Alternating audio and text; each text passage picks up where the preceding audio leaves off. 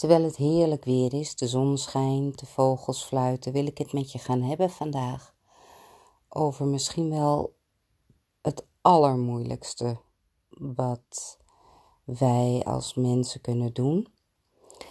Um, we hebben het eerder gehad over eigenlijk de wereld om ons heen, de wereld der dingen.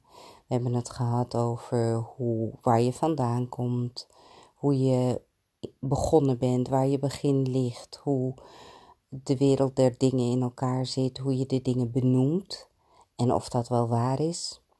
Uh, we hebben het gehad over relaties, over het je afvragen of het waar is wat je denkt.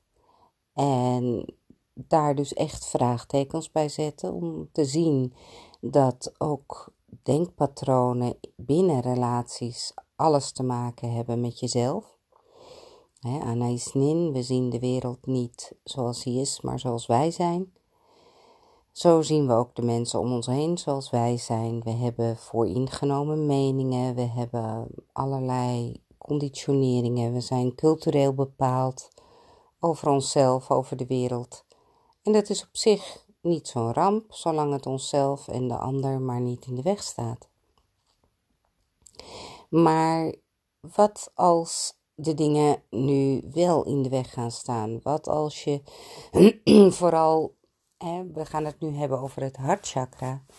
En we gaan het hebben over de, ver, de verbindingsplek eigenlijk. We gaan het hebben, hè, de, zoals ik het zie, zijn de onderste drie chakra's. De chakra's die verbonden zijn met de wereld om ons heen, met de wereld der dingen. En waar we nu komen is het je binnenwereld. Is de wereld van toch wel het geraakt zijn waar je wensen zitten, je verlangens, je, ja, je diepste wezen. Dat waar anderen zelden of nooit bij komen. Dat waarvan je denkt dat begrijpt toch niemand. Dat waarvan je denkt dat hou ik goed voor mezelf omdat je dat geleerd hebt, omdat in het verleden daar behoorlijk schade is aangericht, met alle goede bedoelingen van dien. Ik, ik kan me zoveel opvoedmomenten herinneren, zeker in de generatie waar ik in zit. Ik ben 60. En in de tijd, of 61, sorry, ik ben maandag 61 geworden. In de tijd waarin ik opgroeide, was het heel normaal dat je een tik voor je kont of je kop kreeg. Was het heel normaal dat je met harde hand toch wel gecorrigeerd werd. Maar dat zijn niet eens de meest pijnlijke. De meest pijnlijke correcties waarin men liefdevol probeerde om je in de maatschappij te laten passen. Hè? Als, als een, je ouders wisten dat je erbij moest blijven horen. En als je er buiten valt, als je anders bent, dat is niet goed. Dat is vervelend. Dat, is, dat betekent eenzaamheid. Dus wat ze dan doen en gedaan hebben, en niet alleen je ouders, maar ook de rest van de omgeving, je leraren, zelfs vrienden, met alle goede bedoelingen van dien, hebben ze je gecorrigeerd, hebben ze je geprobeerd te laten passen in de wereld zoals zij dachten dat die zou moeten zijn. De, de regels, de wetten die ook zij opgelegd hebben gekregen. Wat je dan krijgt is dat je een heel groot deel van jezelf ontkent, een heel groot deel van jezelf wegstopt door de correcties die hebben plaatsgevonden en die pijnlijk waren. En die pijnlijke momenten, je wil als mens altijd pijn vermijden, die ga je natuurlijk niet opzoeken. En juist in deze podcast ga ik je vragen om dat wel te doen. En niet omdat je door de ellende van vroeger heen moet, eh, wat, wat psychologen mij altijd hebben willen doen geloven. Nee, juist niet. Alleen om te zorgen dat je heel goed weet, hè, Eckhart Tolle heeft het over een pijnlichaam,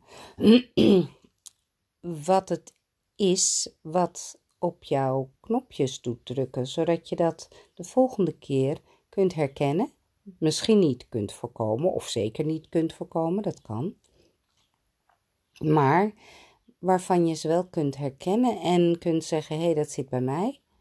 Dat heeft daar of daar mee te maken, of misschien kom je er nooit achter waar het mee te maken heeft. Maar zie je het bij jezelf wel als een heel herkenbaar pijnpunt zodat je weet dat wanneer een ander iets tegen je zegt, waar we het vorige keer over gehad hebben, dat je dat waar, je waar jouw reactie ligt, die zit bij jou. Je reactie is van jou. En daar kun je misschien niet meteen verandering in aanbrengen, maar je kunt het wel bijsturen. Je kunt het begrijpen van jezelf. En je kunt ook zien dat het bij jou ligt en niet bij de ander. Wanneer we gaan kijken naar die correctiemomenten, dan komen we al langzaam in het gebied van het hart. Ehm, dat is dus waar de podcast van vandaag over gaat. Het hartgebied. Het gebied waar we ah, de meeste pijn en desillusie en, en ja, momenten hebben opgeslagen die ons verhinderen om onze binnenwereld, waar we nu langs, die, we, die we betreden via de, de chakra's die we nu gaan behandelen of de, de, de gebieden die we nu gaan behandelen, verhinderen we de doorstroming naar ons zijn op deze wereld, in de wereld der dingen. Die doorstroming wordt geblokkeerd wanneer het hart geblokkeerd is. En ik kan je geruststellen, in bijna 99,9% van de gevallen van de gevallen, en dan noem ik je als mens een geval, van de mensen is het hart geheel of gedeeltelijk geblokkeerd. Bij mezelf kom ik nog regelmatig van die blokkades tegen, waardoor ik reageer of waardoor ik iets niet toelaat of waardoor ik angstig ben of waardoor ik verdrietig word of waardoor ik niet als geheel, niet als heel mens, niet als heel persoon kan reageren omdat ik het eng vind om mijn binnenwereld in de buitenwereld te brengen. Het maken van deze podcast, het beginnen van deze podcast, was voor mij zo'n moment. En natuurlijk is het nooit een moment. Het is altijd, wordt altijd voorafgegaan door een stroom van kleine momenten die je dan toebrengen naar het moment van uit de kast komen, zeg maar. Van toegeven aan die enorme drang die je van binnen voelt om te delen. Om dat wat je, het leefgereedschap wat je tot je hebt genomen, om dat te delen met anderen. En voor mij was dat behoorlijk wat, omdat ik in mijn verleden ook behoorlijk wat correctiemomenten daarop heb mogen ondervinden. Van, ik, ik besef heel goed dat dat gebeurde vanuit een bescherming. Van breng dat maar niet naar buiten. Zo werd het dan niet gezegd, maar dat is een beetje gek. Je valt buiten de groep. Zeg dat maar niet. Het is raar om te zeggen dat wanneer je naar je hand kijkt, dat je niet één hand ziet, maar een oneindige mogelijkheden van die ene hand. Het is raar als je de wereld in andere kleuren ziet. Het is al raar als je dagen in kleuren ziet. En zodra een dag genoemd wordt, zie ik een kleur. Het is raar als je, ehm, ja, zeg maar, beelden uit verleden ziet of dromen hebt over levens die de jouwe niet zijn. Wanneer je daarover gaat praten, dan krijg je al vrij snel een correctie. En wanneer je daarover gaat praten met mensen die daar helemaal moeite mee hebben of niet voor openstaan. En in mijn tijd waren dat, was dat mijn moeder. Mijn vader was al vertrokken, dus het was mijn moeder voornamelijk. Die mij daarop corrigeerde en die mij, die dan ook werkelijk wanhopig werd van mijn vragen of verhalen. En die mijn verbeelding, je verbeeldt je veel te veel, je droomt veel te veel, wordt toch eens realistisch.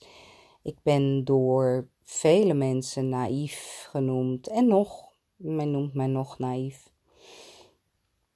Dus om dan naar buiten te komen met je binnenwereld, doe je niet zo makkelijk. Ehm, daar zit dus in dat hart zit, zit heel veel opgesloten. En hoe ontsluit je dat hart? En werkelijk, ik heb alle manieren geprobeerd omdat ik niet wilde toegeven aan dat ene moment. En ik zal je ook vertellen waarom ik niet toe kan geven, kon geven aan dat ene moment. En soms nog heel veel moeite heb met dat ene moment. dat ene moment is vergeving. Vergeving van de ander naar de ander toe. Vergeving van jezelf. Dat is het enige wat het hart doet ontsluiten. Omdat dat die pijn die je opgeslagen hebt, heeft altijd te maken met afkeuring, met ontkenningsmomenten, met niet gezien, niet gehoord worden, niet gevalideerd worden. En dat hou je bij je. En zodra je dat niet verlicht, zodra je niet dat opengooit, en zeker daarin de ander ook de rol geeft die die had, dan blijf je het probleem houden, blijf je daar tegenop lopen. Ik zal je een voorbeeld geven. Ik was een jaar of, nou, vier en ik had iets gedaan en ik weet echt niet meer wat het was. Uh, het was, het was mijn, mijn vader en mijn moeder waren heel boos op mij. Mijn vader was nog thuis ik lag met mijn zusje in een stapelbed, mijn, mijn oudere zus. En die zei: Je moet naar beneden gaan en je moet zeggen dat het je spijt. Want dat vindt papa altijd heel belangrijk: dat je zegt dat, je het, dat het je spijt. Ik geloof dat het iets te maken had met een tekening die ik op de muur gemaakt had. In ieder geval, ik ging naar beneden en ik was behoorlijk bang. Maar ik deed de deur open van de kamer. Ik zag mijn vader zitten. En ik ik stond daar en hij keek op, zo met zo'n blik van wat moet je. Ehm, mijn moeder zat aan zijn voeten, wat ik heel vreemd vond, maar misschien hadden ze wel een intiem moment. Ik, ik, ik heb geen idee dat ik verstoorde. Ik weet, ik weet niet wat het was. Maar ik zei, pap, het spijt me. En hij staat op en hij geeft me een enorme klap in mijn gezicht, zo'n klets. En toen dacht ik op dat moment, dat doe ik dus nooit meer. Ik ga nooit meer zeggen dat het me spijt. Dat is een beetje lastig wanneer je ontdekt dat het enige uh, wat je kunt doen om het hart te ontsluiten, om liefde te laten stromen, om jezelf heel te maken, vergeving is. Ik heb ook hem vergeven daarvoor. En vergeving is niet iets dat je mensen ermee weg laat komen of dat je zegt: het is goed wat je gedaan hebt. Natuurlijk was dat het niet. Een man die een kind van vier slaat is niet goed.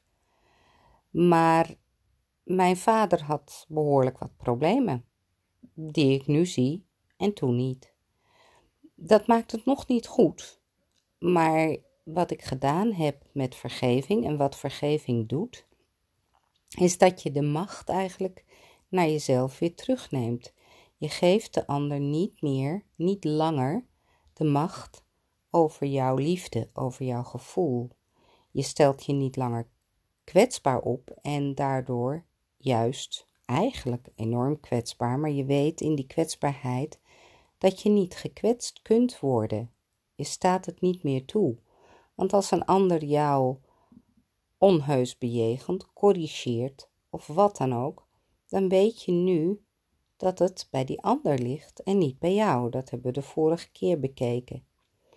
Maar bij al die dingen die in je vroegste jeugd of eerder leven gebeurd zijn, je vroegere leven, hè, voor je volwassenheid, zeg maar, waar de indrukken het zwaarst binnenkwamen op je nog eigenlijk ja, lege floppy, zou ik maar zeggen, of niet helemaal leeg, maar in die zin dat het harder binnenkomt omdat je nog zo afhankelijk bent van de meningen, de goed- en afkeuringen van de mensen om je heen. Dat, althans, je bent afhankelijk van de mensen om je heen om je in leven te houden. Dus ook die afhankelijkheid trekt zich ook verder door. Dus als zij jou afkeuren, komt dat veel harder binnen dan wanneer iemand dat zou doen van wie je niet afhankelijk bent. Dus dat slaat zich op, dat blokkeert en daar moet je naartoe. Naar die blokkades, die moet je opzoeken bij jezelf. En wanneer je ze weer tegenkomt nu, kun je ook de persoon die, dat, die jou dat doet tegenkomen, op die manier vergeven. Ik gebruik zelf daarvoor een Hawaiiaans ritueel. Dat heet Ho'oponopono. Het heeft een tijdje geduurd voordat ik dat uit kon spreken. Je kunt ook weer op uh, YouTube kun je daar filmpjes over vinden. Je kunt uh, boekjes daarover kopen. Maar het is in wezen heel eenvoudig. En het moeilijkste wat je kunt doen. Ik geef je weer een voorbeeld, omdat ik natuurlijk niet weet waar jij mee zit of waar jij mee kampt. Um, het kan zijn naar je ouders, het kan zijn naar je echtgenoot, het kan zijn naar je kinderen, het kan zijn ah, naar jezelf, het kan zijn naar overledenen, iemand die, die, die er al niet meer is, die je geraakt heeft of, of die jij hebt geraakt. Dat kan heel goed, want juist door het geraakt zijn, ga je anderen raken. En wat je doet, dus ik ga je weer een voorbeeld geven. Mijn vader, um, om maar weer even op mijn vader terug te komen, had een uh, uh, probleem met vrouwen. Of hij had geen probleem met vrouwen. Hij vond de vrouwen veel te leuk. En heeft op een gegeven moment mijn moeder en ons verlaten voor een andere vrouw. Hij had vele vriendinnen en de laatste is hij bij blijven hangen. Um, of hij daarbij nog meer vriendinnen had, weet ik niet, maar het zou me niet verbazen, want dat was echt zijn aandacht van vrouwen, omgaan met vrouwen, seksualiteit was een verslaving daaraan, was toch echt wel zijn probleem. Um, mijn eerste man ben ik van gescheiden. We zijn nog steeds goede vrienden. Maar hij werd verliefd op een andere vrouw, wat heel logisch was in die tijd en wat ik ook heel goed kon plaatsen, omdat ik mijzelf nooit helemaal, hè, weer de heelheid, de doorstroming van het hart, aan hem kon geven. Ik hield altijd een klein stukje achter. Mijn lief, die ik nu heb, mijn man, van al bijna 21 jaar, mijn echtgenoot, um, die had op een, een bepaald ogenblik een hele lastige periode. In die lastige periode besteedde hij aan mij niet de aandacht waarvan ik vond dat ik daar recht op had, waarvan ik vond dat ik dat verdiende, dat ik zijn nummer één moest zijn. Ik werd kort gezegd onzeker. Wat ging spelen was het verleden dat ik had met mijn vader, het verleden dat ik daarmee doortrok van mensen gaan bij mij weg, mensen laten mij alleen, vooral mannen, verlaten mij, geven mij niet, valideren mij niet, zien mij niet, horen mij niet. En in dat hele proces had ik nauwelijks oog voor zijn verwardheid, zijn, zijn vermoeidheid, zijn behoeftes. Toen ik dat doorkreeg, toen ik doorkreeg, want ik, was in die tijd heel erg bezig met de doorstroming, omdat ik wilde dat ik, dat ik heel werd, omdat niet alleen naar mijn man toe, maar zeker ook naar, naar mezelf toe. Ik wilde gewoon heel zijn. Ik ben constant op zoek naar die verbinding van boven en beneden, compleet zijn in mezelf. Dus ik ben op een gegeven ogenblik ben ik uh, dat, dat, dat Ho'oponopono tegengekomen. En ik ben tegenover hem gaan zitten. Ik heb uh, zijn handen in de mijne gepakt en ik heb gezegd: Het spijt me. vergeef me. Ik hou van je. Dank je wel. Wat er gebeurde was, omdat ik het werkelijk oprecht zo kon zeggen, en ik had het daarvoor natuurlijk in mijn hoofd al en in mijn hart al een paar keer geoefend, is dat het de energie, want wat je doet door dat geblokkeerde hart, is dat je de energie verstoort. Je verstoort de energie van jou naar de ander, de doorstroming in jezelf, maar ook de stroom naar de ander toe. Want je houdt terug. Je, je verwacht van de ander pijnmomenten. Je houdt dus terug, waardoor je anders gaat reageren op hem, haar, wie dan ook.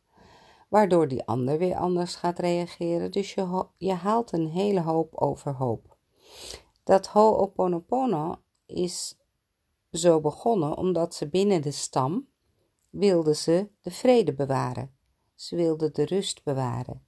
En die vier zinnen, het spijt me, vergeef me, ik hou van je, dank je wel, om dat op die manier op uit te spreken tegenover iemand, ogen open naar iemand toe, heeft zo'n enorme kracht en zo'n enorme wisselwerking ook, dat je de ander direct ziet ontspannen, ziet openen en de energie weer, weer kan stromen. Ze hebben in, in Afrika ergens een stam, die doet dat op een manier wanneer iemand ehm, iets doet wat, wat ja, buiten de normen en waarden valt, dan nemen ze zo'n persoon in hun midden en zeggen ze: Vertel ons wat wij hadden moeten doen, waar wij de fout in zijn gegaan, wat wij niet hebben gezien, zodat jij dit gedrag vertoont.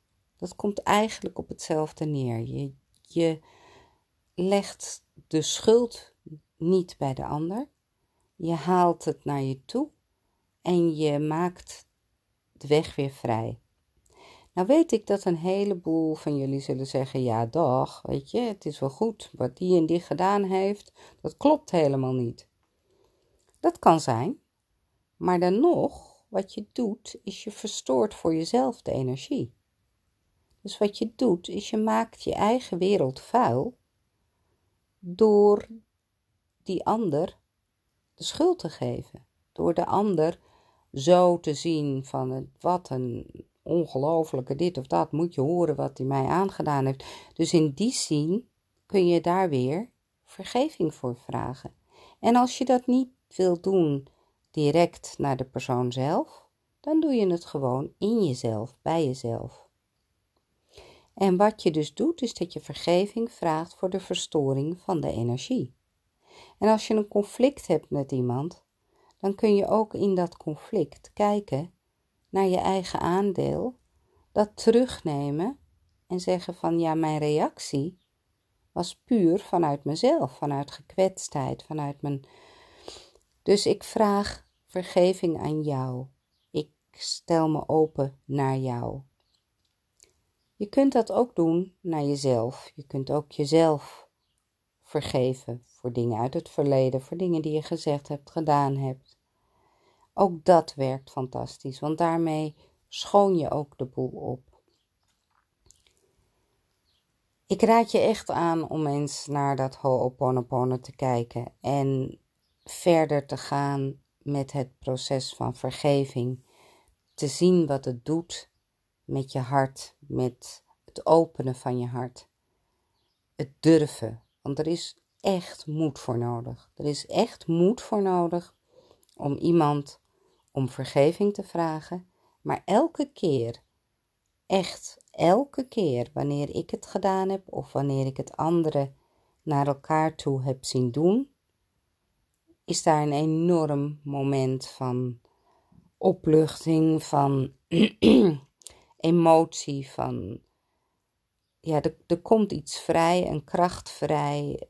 Het is echt ongelooflijk. Verdiep je erin en zorg dat dat hart opent. Zorg dat je die, die oude pijnen, die, die correctiemomenten, die conditionering, dat je die aan gaat pakken in dat hart. Alles wat je gedaan hebt. En je komt het steeds tegen, je komt het overal tegen. Elke onzekerheid die je vandaag de dag voelt, heeft te maken met een afwijzing, heeft te maken met een afkeuring. En daar, nogmaals, je hoeft er niet in te graven van hoe, wat, waar, wanneer, maar je komt het tegen. En op dat moment herken je het en je kunt bij die persoon doodlevend hier aanwezig of niet, kun je om vergeving vragen. Zelfs wanneer je het doet in je hoofd, zonder, of, of in je hart, met je hart in je hoofd, zonder dat de ander daarbij aanwezig is, en je doet dat oprecht, zul je al merken dat de energie opschoont. Zul je al merken dat je hart lichter wordt. En dat is waar we echt naartoe moeten. Dat je die doorstroming, dat is ook waarvan ik denk dat deze periode um, op gericht is. De periode bedoel ik mee de crisis, de corona en alles. Ehm, niet alleen om onze wereld op te schonen, onze natuur, onze lucht die we inademen, maar ook het hart. Juist het hart. We zijn zo bezig geweest met die buitenwereld, met Ehm, materie, met verkrijgen van dingen, met vergaren van dingen. En nu opeens, bam, ligt alles op zijn gat. En nu moeten we gaan kijken hoe we boven en beneden kunnen verenigen. Hoe we kunnen zorgen dat er een balans komt, dat er een rust komt, dat er een vrede komt. En die vrede komt alleen, alleen, alleen wanneer die in jouw hart zit. Wanneer die in ons hart zit. En dat is wat ik je vandaag wil meegeven. Ik hoop dat je hier iets aan hebt. Ik weet dat het veel is. Ik weet dat het echt lastig, veel. En ik weet ook dat je in verzet zal komen. Dat je denkt, ja, maar niet bij die. Ja, maar dit is onvergeeflijk. Ja, maar dit. Bedenk goed dat vergeving het meest met jezelf te maken heeft. Het doet het meest met jou. Het schoont bij jou de boel op. Ook hier Geef de ander niet de macht over jouw gevoel. Vergeving is een enorme, enorme reiniging voor jezelf. Ik wens je een fantastische dag, avond, moment waar je ook bent. En hoop je gauw weer terug te horen, te zien. Dank je wel.